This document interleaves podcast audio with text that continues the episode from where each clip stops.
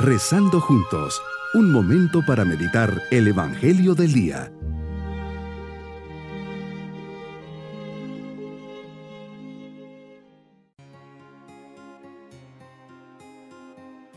Les saludo de forma especial en este día miércoles de la novena semana del tiempo ordinario. Miramos al Señor para agradecerle tantas bendiciones. Jesús, gracias por este momento que me regalas. Creo en ti, pero aumenta mi fe.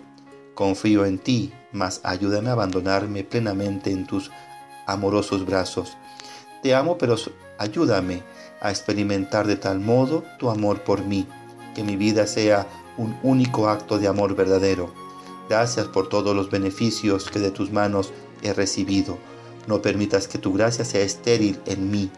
Quiero corresponder a todo lo que me das con una vida llena de amor por ti y los demás. Meditemos en el Evangelio de San Marcos, capítulo doce, versículos dieciocho al veintisiete.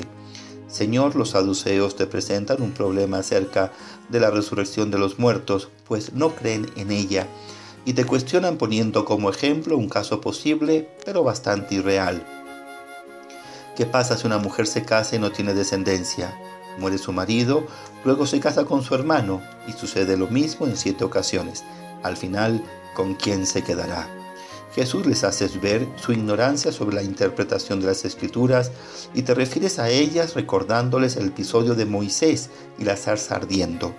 Dios es un Dios de vivos y no de muertos. Una de las cosas que frecuentemente nos cuestionamos y nos preocupa es nuestro destino final. Todo hombre se lo pregunta, ¿qué pasará después de la muerte?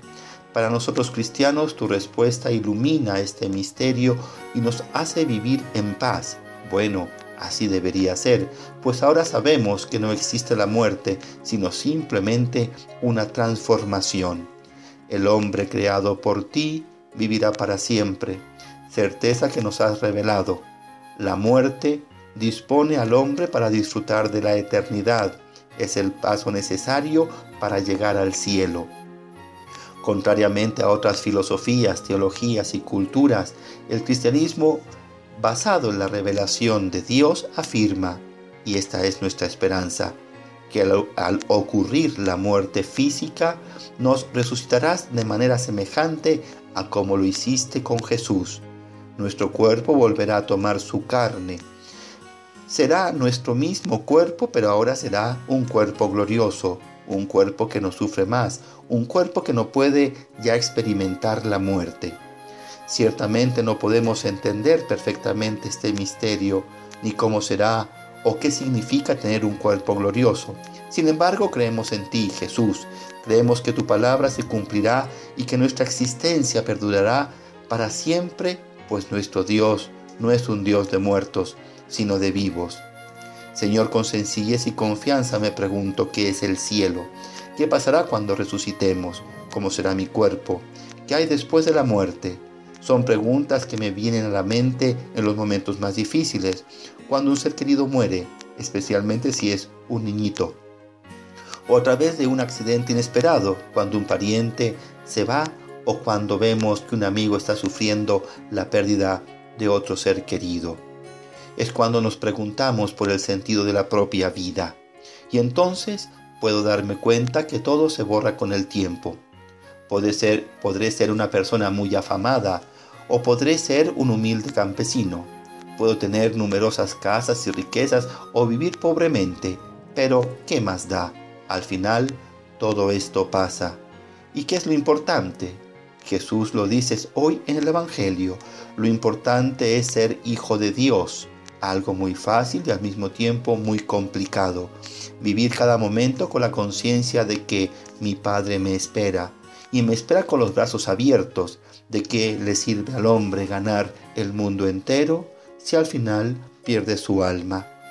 Mi propósito será renovar especialmente el credo cuando diga, creo en la resurrección de los muertos y en la vida eterna. Decirlo por convicción y sentirme peregrino en camino hacia la patria definitiva, hacia la casa del Padre.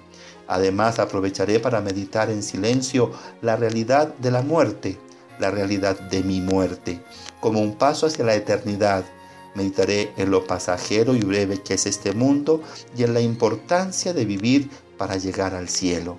Mis queridos niños, Jesús nos enseña que estamos de paso, que un día llegaremos al cielo y nos encontraremos con Él. ¿Y cómo seremos? ¿A dónde estaremos? ¿Y cómo nos sentiremos? Seremos como ángeles con un cuerpo glorioso. Estaremos en el cielo sin casarnos y nos sentiremos felices, llenos de alegría por estar en la presencia de Dios. Y nos vamos pidiendo al Señor su bendición. Y la bendición de Dios Todopoderoso, Padre, Hijo y Espíritu Santo, descienda sobre todos nosotros y nos acompañe a lo largo de este día. Bonito día.